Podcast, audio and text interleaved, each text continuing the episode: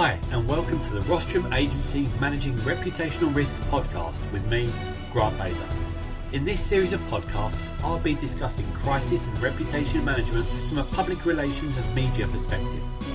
I'll take a look at the definition of a crisis, what it feels like to be engulfed in a media storm, the role of a crisis communications team, and what steps businesses and individuals can take to minimise media exposure around reputational risk. Each episode, I'll be joined by guests who will give their unique insight into managing reputational risk. And of course, I'll give my take from a PR perspective. Having started my career as a journalist before becoming a company spokesperson and PR professional, I've seen all angles of a crisis. So join me and my guests as we delve into the issues that play into managing reputational risk. For today's episode, I'm delighted to be joined by Nathan Miller, founder and CEO of Miller Inc., a US based consultancy. Before founding MillerInk, Nathan was a director of speechwriting for Israel's permanent mission to the United Nations, serving as a senior communications advisor and a chief speechwriter for Israeli ambassador Ron Prosor. Nathan also served as a policy director of the Homeland Security Advisory Council. During his career, he's helped numerous firms tackle negative reputational events. So, Nathan, thank you so much for, for joining me. So, to start the, the podcast, it's a question I ask every single guest how do you define a crisis? Well, it's so great to be here, Grant. Thank you for thank you for having me. A crisis is anything facing an organization that uh, that's unplanned that creates some sort of reputational risk for the organization or the individual. You know, the the, the challenging thing about crisis is it, it's sort of we're hardwired to have a an emotional sort of fight or flight response to a crisis and our, our body kicks in in a certain way which makes it hard sometimes to be totally rational and, and make the best decision we can. I often I, I, I describe a crisis as imagine making a decision if you were driving 100 miles an hour down the freeway, um, waving in and out of traffic, smoking a cigar, and that would be you know the equivalent of uh, what it feels like. You know how how would you make a decision in that moment? And that's that's sometimes how it is when you when you're dealing with a crisis for clients. So so that hence hence the job we all have. Absolutely, yeah. It is that that panic, the the eye of the storm, and everything going on around you. So you need people like us to to bring calm to the confusion and the uncertainty. Um, so tell me a little bit about about your career and, and some of the crises that you've you've helped come to to manage. I've been in this business almost 20 years. I spent uh, the beginning of my career working at the intersection of public policy, politics, and comms. I worked in local politics in LA. I spent some time in Washington D.C. working on on national policy here in the U.S. I lived in Brussels for for a stint and worked at a think tank there, working on EU Middle East policy, and then I spent three years uh, as the chief speechwriter and communications director for Israel's permanent mission to the United Nations. And if anyone knows anything about the dynamics of the UN, Israel's not exactly the most popular country there. So that was sort of a you know, and and and you know, Israel exists in the Middle East, so it was it was pretty much a permanent state of crisis we faced. I was I was there during the outbreak of the Arab Spring, two wars, the Palestinians' UN statehood bid, among other, uh, you know, the the outbreak of the civil war in Syria, lots of different things where we we were at the center of the storm in many ways, and so I think that honed my skill set. And then in 2013 I left that job and started our agency. We are headquartered in LA. We're not exclusively a crisis firm. We also, we, you know, we work in a number of other verticals: technology, public affairs, nonprofit, advocacy. Um, but our crisis team, which I lead personally, is a big, big chunk of our business, and it's what we, you know, one of the things we've really become known for over the years. And and on that, you know, one of the things I'm seeing for for the clients that I deal with and the inquiries we get is usually clients and organizations coming to us when they have a crisis. Um, and I'm always advocating for the the planning and the preparation that you should be doing beforehand. Are you seeing the same thing? Uh, absolutely. It's that is also sort of a, a, natural thing. You know, there's a there was a, when I was um, when I was at the UN, I, I heard a the State Department diplomat uh, once from the U.S. said, um, you know, it's it's it's human nature that the that that they only bring in the comms people for the crash landings and not for the takeoffs, and that's a problem. and I like that as a description for for this. It's it's really important that often by the time if you only after the mess has been created, it's the your your freedom of movement, your ability to make a difference is greatly diminished often. Not always, but often. And so that's one thing. And and then the other thing is when if you don't if you don't have a plan in place, and we can talk about this more, what is it what is it what does crisis planning really look like? It allows you to avoid making that decision and organizing your response you know what are the policies and procedures you're going to follow who's the spokesperson who what's the decision making process um, if you're organizing that process when you're swerving in and out of traffic on the freeway smoking a cigar it's much much harder to make decisions quickly and cogently and so absolutely you need to you need to make that preparation ahead of time to just tee yourself up for success Absolutely. Do you think enough organizations think like that? Uh, unfortunately, no. Uh, especially this, you know, small organizations in larger corporate organizations sometimes have the have the wherewithal and, and the planning to sort of think about this, and it, it falls under different buckets. But um, I would say very very few do adequate preparation, make you know make adequate preparation to to set themselves up for success in the event that they face an inevitable and obvious and predictable crisis. And I know that sounds like kind of like an oxymoron, but it's true. But so many of the crises that we see, if you had gone through a crisis planning process ahead of time, you would have been able to foresee that. Absolutely. Yeah. Something that we see. You know, you could say any organization can come through the door and you can say a crisis that you should be prepared for is a data breach, is a cyber attack and there are so many organizations that that haven't got those plans and processes in place haven't got things like you know get your media um, make sure your spokesperson is media trained and then make it sure it's a cto for a data breach or a cyber attack and if it is your cto is going to be responsible make sure they can talk in plain english um, not use all the jargon and the complexities that, that come around with it. So there are all of those parts that in the business as usual framework, when it's nice and calm, you've got the time to go, right, let's set that sit down and really think about it. But as you said, in a crisis, it's like, right, that person is there at the front at the door, they'll do, they can go on the media or they can they can sign this off. Where that is just not the right approach. So so to, to the question that, that you asked yourself really, so what what makes a good crisis communications plan? A good crisis communications plan. So it's specific what we do is we take the time to imagine all of the different likely scenarios. Now, you're not just doing everything that could happen. You know, you, you, don't need a crisis plan for if a you know if a UFO strikes your building here, or you know, to use an extreme example, yeah. you want to think about the three or four or five or six most likely, most predictable crises, and build out a protocol as to what what will the organization's response be? Who are the key decision makers on what you need to do? What information will you need to gather? Who will speak on behalf of the organization? What is the internal and external communication that needs to happen? You know there's, there's those are sort of the basket of issues. And then you want to look and, and think ahead of time are there things that we can do? Trainings we can complete um, tabletop exercises we can run other things to close the gap to make it less bad or or less stressful in the event that a crisis strikes. So things that we think about, like we, we look at any if someone's a public facing organization or or even just an organization where the you know anyone who might receive an inquiry, an external inquiry, whether that's someone who's a assistant secretary sitting in you know at a desk, a, so someone who's at a retail location, or anyone who might have contact with the public. Um, we do a very quick training for them it's a very simple. What do you do in the event that a reporter calls or comes or shows up?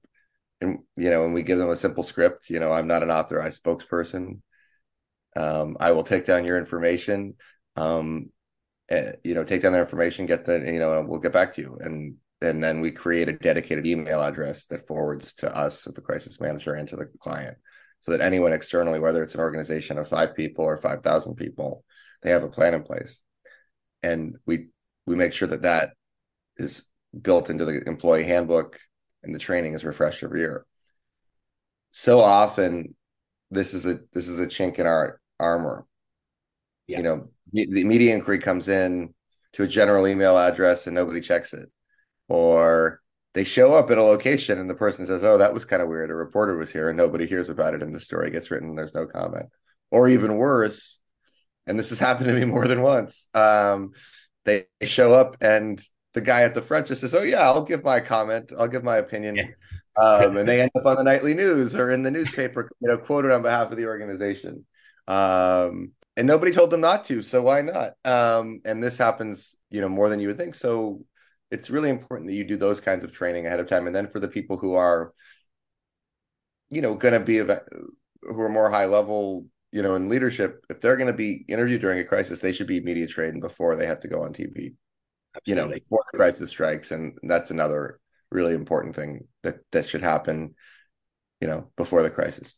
Yeah, you, you brought up two really interesting points there. That that accidental spokesperson is is one that I go on about a lot as well with clients. So much like you, I do training with clients, and once a quarter for some of the clients, I give a call into the the reception and you know, play out, see if they respond to the script, um, and if not, you know I, that gets escalated. The other part was that that leadership function, um, and I wanted to ask: Do you think there's enough buy-in from from leadership around crisis comms? I, you know, there's incidents of cyber attacks, data breaches, and, and other uh, executive misconduct and, and other crisis events on the in the news pages every single day. Do you think executives are now waking up to it uh, and being more proactive than they were? I think that's certain that maybe is the trend, but certainly not enough. I do think we sort of live in an era where crises materialize quicker and the communication surrounding them becomes more complicated, you know, and more intense just because of social media, because of the nature of how of this new sort of news media where you have a lot more long tail outlets and people who are, I would say, pseudo reporters almost, you know, not quite just sort of the expectations that I think it's certainly true in the US and probably true in the UK as well of of sort of people. We're in an era, I think, of quicker outrage. and you know, people feel uh, you know, that, that they're they're quick to get upset about things and they want answers and they're less satisfied with just an apology. I, you know, the, the conventionalism used to be just apologize, get ahead of it, and move on. Um, that doesn't work as much anymore. I mean, it's not to say that you shouldn't necessarily do that, but you know, people aren't just going to take you at your word anymore in the same kind of way. You know, and then also I think there's an asymmetry because of the nature of communications and the Twitter mob and everything else. I think executives can feel like they're under siege in a way, and maybe they just hear the loud loudest voices and you know it, it creates this this real siege mentality. And so for all of those reasons i do think people are beginning to take this more seriously but in some ways we're, they're they're they're they're less prepared because of the, the shifts in the communications environment and the way things are today than they than they've ever been before. And sort of the conventional wisdom around leadership and communications and crises doesn't always apply in the same way that it once did. No it's a lot easier to find the negatives now uh, that and the negatives you know come to you straight through your, your Twitter feeds. Um, we've seen numerous stories here in the UK, and I'm sure it's the same in the US, where a consumer will have an issue with a with an organization or with a product, and they will you know directly tweet that organization and say, "I've got an issue with this product," but they'll also include a journalist in that tweet. And if that yep. journalist gets 10, 15 similar tweets about this organization, well, the journalist hasn't had to do much work at all. To, the story has come to them. So it's all about, as an organization, understanding where your audience is, monitoring where the mentions are, and also monitoring where where you might not have a profile. So, you know, most organizations will likely be on Twitter, on on LinkedIn. They may not be on Reddit, but yep. should definitely be be monitoring those channels where how do you go about the, the monitoring for your clients and, and making sure that any any mentions are are noticed? It's a great it's a great question. Um, we use a lot of different tools. You know there's we have we have media monitoring and we have social media listening. Uh, we have a few different tools that we work with. I'm actually i recently joined the board of a company which is a fintech company that just does does very very supercharged monitoring for publicly traded companies. It's called Koios. You know, in the wake of GameStop and some of those other things, where you saw a lot of uh, manipulation of stocks using Reddit and social media and other things, and so those small cap companies especially. I mean, every company that's publicly traded has, has that challenge, but small cap companies in particular, where you know the volume is low and you can use social media to really move stock. So we've used the Koios technology for a lot of our clients um, who are either on the investment side trying to understand where their portfolio is, or or who are publicly traded themselves, which is a cool new product that we've we've seen. But you know, in addition to that, we have we we use a full suite of different tools depending on the nature of the engagement and the client, and you know, we spend a lot of money on technology. I think it's really important to have access to the latest tools, and um, it gives you a, a, an advantage in the market. Absolutely, and and on that note, are you using AI for for your crisis comms approach? We, we, we use it in some ways, although um, I have an op-ed I'm pitching around now about sort of the the the limits of AI and w- what it's great at and um, what it's going to mean for the communications professional. So I we always test and see, you know, could AI be helpful for this? We had a situation the other day where we needed to quickly sort through a lot of information um, to understand if basically we had to we had to sort through this public data to sort out the family foundations from the public corporate foundations of a list of I think it was fifty thousand names or something, wow. and it would have taken an intern or even you know a data uh we sometimes will use will outsource people who are research specialists on you know through some of the platforms like overseas and but even then it would have taken days and it would have cost like real money. Yeah. Um, and we found an ai program that did it in you know 20 minutes. So that was great. And we've used it for some some research projects but it but it is limited. And i think what's really amusing you know on you know on the one hand i always love to be able to ask someone to to, to paint a picture in the you know andy warhol style of my dog and my child and you know put them together in dialogue. It's pretty it's pretty cool that you can just do that and it shows up and you know um sometimes the laugh is all it is and like to be able to use it more constructively i think i think there's there's challenges and, and you have to be very good at prompting and understanding how to how to actually use the tools themselves and, and understand where they're limited now. And then we've worked really hard with our team on training what are the limits of ai and if you just ask it to write a press release and assume it's going to be okay you're mistaken and and and it's not it's not there yet. I will no, say I mean, it's it's good at giving you a below average product, which is unfortunately where I don't know the state of the PR industry in the UK, but that's kind of you know the average press press release that goes out in America today probably is no better than your press release that will get generated by ChatGPT. I mean, even in our, I, I had ChatGPT do the exercise that we the, the entry level exercise for folks that are going to be interns or junior associates at our firm you know, we weed out probably 95% of people through that exercise, and ChatGPT probably performed at least as well as 50, you know, the bottom 50%. Wow. So uh, we're still, it's still not there to be adequate for what I think is professional and high level in the market, but it's below average, certainly, you know, you know, delivering at that level, which is interesting and very different from when, obviously, when, when I started in the field. I've, I've done a lot of, of research in this space as well, and it, it's good as a as a basis as long as it's not the final thing. Um, you've seen a number of organizations use it, and literally you could tell that their response to crises are uh, ChatGPT have said, This has happened, write me a statement. And they've copied and pasted that and sent that out. And you think, that, yeah, it's very clearly not not a human. Um, and they've you know, the backlash has, has been even more because they've said, Well, you've had a crisis and you can't even be bothered to give it the time to respond humanly. Um, so that extends the life of a crisis, which is, um, yeah, I just I can't I can't believe that organisations are doing that. But AI is something that I think is going to be really interesting in in all parts of the uh, PR industry. I think the crisis comms it like like you said, there are definitely opportunities, but also massive challenges for organisations. You know, the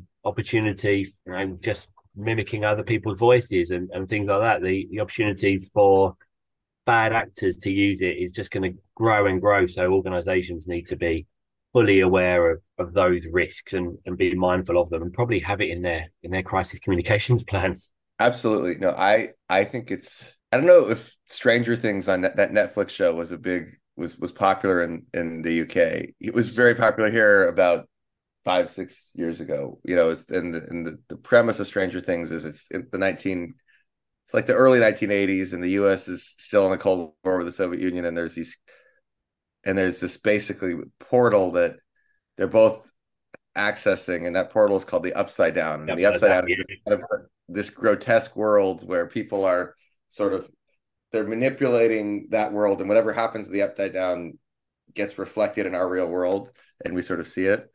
Um there's it's an allegory of you know there's others that that have you know but we but i often say our work is understanding how to operate in the upside down and sort of because there's so many things that happen beneath the surface that are um that my mother-in-law for instance has no idea what's going on. She reads the newspaper and under and believes that you know that's just the the the, the, she, the she doesn't understand the sausage that's made. And i read it you know yeah. I guess i've been forever the, the pleasure of just reading a story and assuming it is what it is, is, is you know has been taken away from me. But i look at a story and i understand what what interests were behind this here. What is this paper? What is their agenda? You know wh- why is this drive driven in the way that it is? Or i look at a social media chat or but most people who don't work in our space can't can't look and al- analyze things in that way. And i think the upside down has gotten you know more and more important and more and more complex in the in in the span of the last 10 years or so and I think AI is going to make that exponentially true.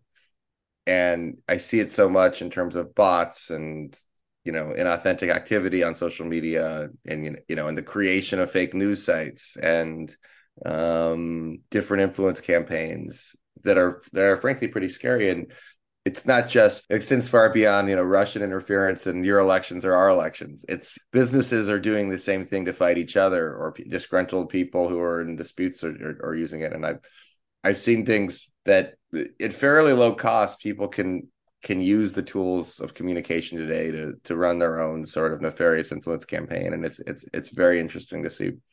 Um, so you need to understand that be able to respond to it and, and have professionals around you who can use your own those same tools to help safeguard your interests and and and disaggregate you know some the what's really going on absolutely and that's why you know, organizations need need the likes of, of you and me the the experts yeah. to come in and, and be those those people that are away from the noise and aren't that group think that can take hold especially in a crisis for an organization if they're all in that same organization it needs that outside person to come in and say actually we think you should do it differently or a competitor of yours has had something similar and done it this way, didn't go so well for them or went really well.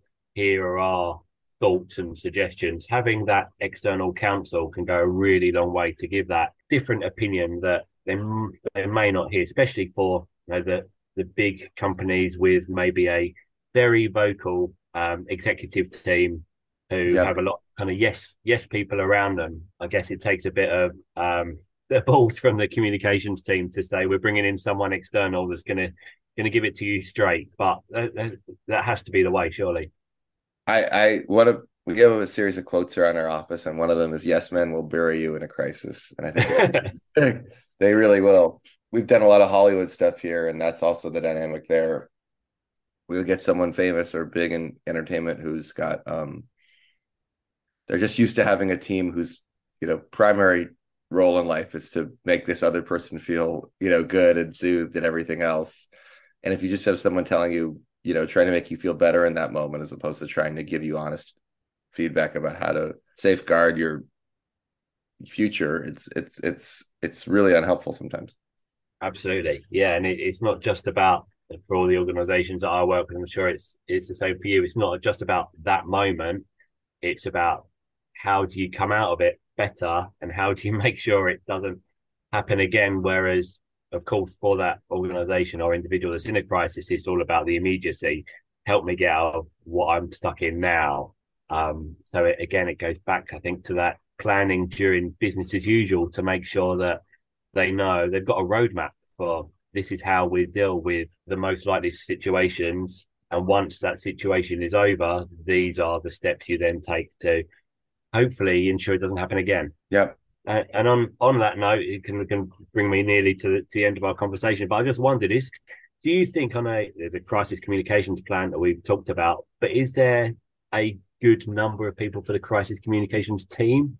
Yeah, it's a good question. I think it's important that you have at least one person internally tasked with this specific function for a bigger organization that will grow obviously when you have more resources it's good um, and i think it's important to have an agency ahead of time picked out you don't want to do this always all internally even if you're a big organization it's it's there's there's a value that an external agency can provide in terms of how you engage with the press or and also providing external feedback that it's hard when you're inside an organization and just politically you can't sometimes always accomplish. I think that's there's a lot of reasons why you want to have an external agency to manage a crisis. So I would say at least one, yeah.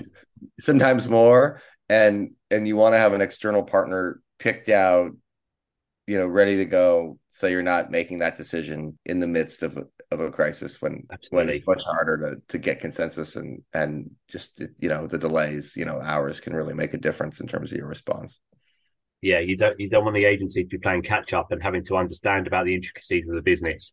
Um, exactly. You you want them to be ready to go, know exactly who the people to turn to are, who the decision makers are, who the spokespeople are ahead of time. Um, you don't want them to be spending the first two days of a crisis trying to go back through your website and and understand who they can turn to, who they can rely on. Absolutely. And um, brings me to my to my last question, which is um, what one thing would you suggest to organizations to help them to to mitigate and, and minimize their exposure to potential crisis events? So my my very my tactical piece of advice, which I make every you know, uh, uh actually let me give you I'm gonna give you a tactical, and then I'm gonna give you more a philosophical. So tactically, I think you've got to train your spokespeople, prepare all your people for public facing inquiries, which we talked about. Get your cyber house in order. Make sure that your digital security is there.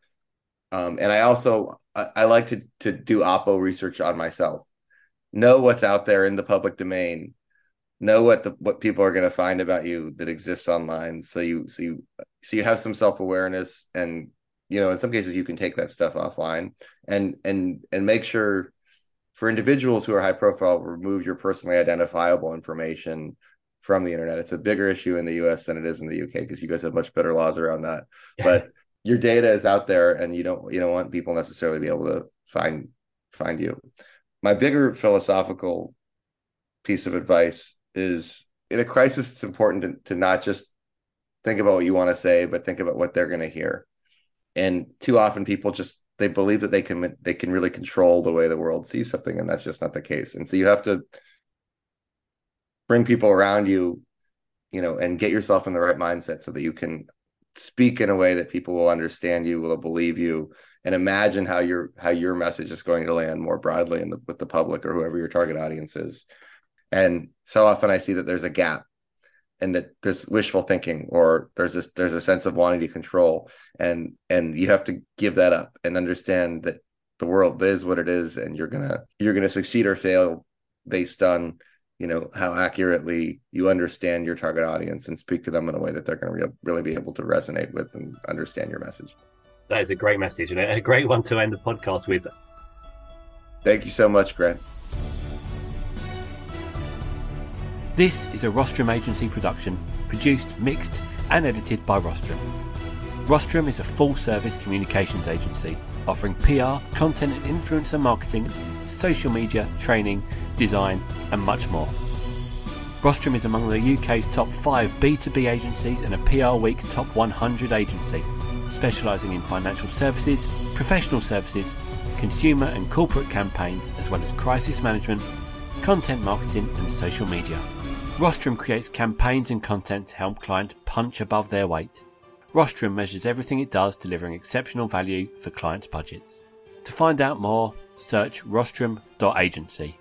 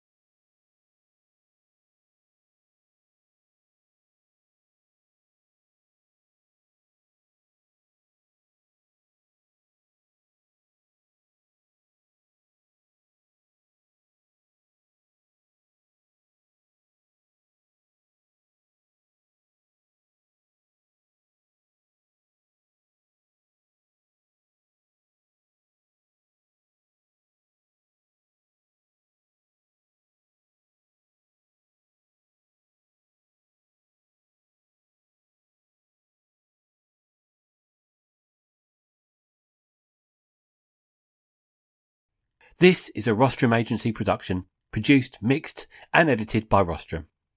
Rostrum is a full service communications agency offering PR, content and influencer marketing, social media, training, design, and much more. Rostrum is among the UK's top 5 B2B agencies and a PR Week top 100 agency, specialising in financial services, professional services, consumer and corporate campaigns, as well as crisis management, content marketing, and social media. Rostrum creates campaigns and content to help clients punch above their weight. Rostrum measures everything it does, delivering exceptional value for clients' budgets. To find out more, search rostrum.agency.